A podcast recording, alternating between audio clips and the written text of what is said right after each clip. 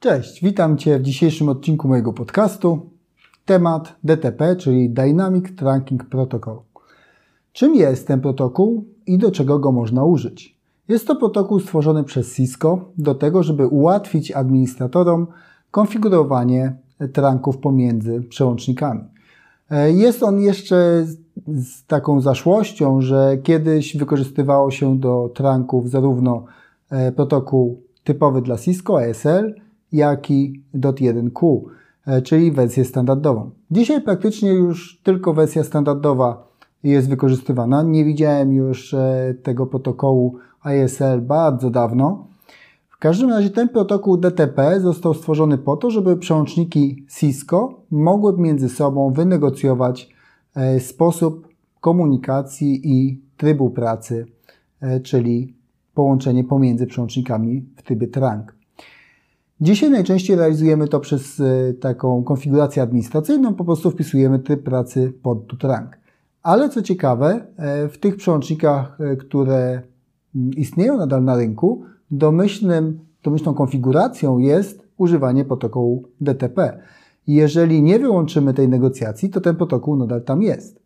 A jeżeli jest, to znaczy, że można go wykorzystać do ataku.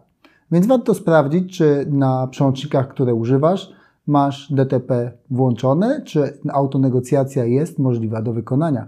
Bo jeżeli tak, to można spróbować taki atak wykonać.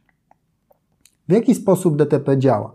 Ma cztery tryby pracy, czyli tryb access, pod access, typowy tryb dostępowy, wtedy DTP nie jest aktywne. Ma tryb y, trunk i wtedy może tam działać jak najbardziej DTP i ma tryby pracy auto, czyli taki tryb pasywny odbierania informacji DTP od sąsiada i ma e, tryb aktywny, e, czyli e, desirable. I teraz, jeżeli skonfigurujesz tryb trunk na podcie i skonfigurujesz jednocześnie, czy zostawisz tą negocjację, to urządzenia będą starały się wynegocjować połączenie typu trunk. Jeżeli to się uda, no to można dalej proponować e, kolejne protokoły e, do potencjalnego ataku. Czyli na przykład VTP e, można próbować przeprowadzać. Jeżeli się to uda, to mamy wpływ ogromny na daną sieć w lokalizacji, w której jest wykonywany atak. Wszystkie te protokoły ułatwiające życie administratorom, zwłaszcza z dłuższą historią, są do rozważenia, czy one są wykorzystywane czy one powinny być w danej sieci, bo otwiera to nowe drogi do różnego typu ataków.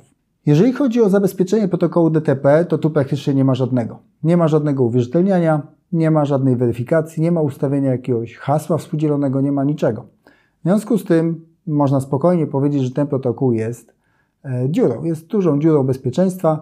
E, dzisiaj raczej funkcjonalnie niewykorzystywany, Natomiast ponieważ można znaleźć go włączonego w trybie domyślnym, to warto e, sobie przejrzeć konfigurację, czy taka dziura bezpieczeństwa właśnie u nas nie występuje na przełącznikach Cisco. Jeżeli jesteś ciekaw, e, jak, skonfiguruje, jak można skonfigurować taką e, funkcjonalność, to pokazuję w moim odcinku najbliższym, poniedziałkowym, jak konfiguracja DTP może przebiegać na trzech przełącznikach, dwóch aplinkach, czyli najmniejszej takiej strukturze, gdzie tranki mogą występować i w jaki sposób można wyłączyć tą autonegocjację dla protokołu DTP na przełącznikach Cisco. Na dzisiaj to tyle. Dziękuję Ci za uwagę i do usłyszenia już za tydzień.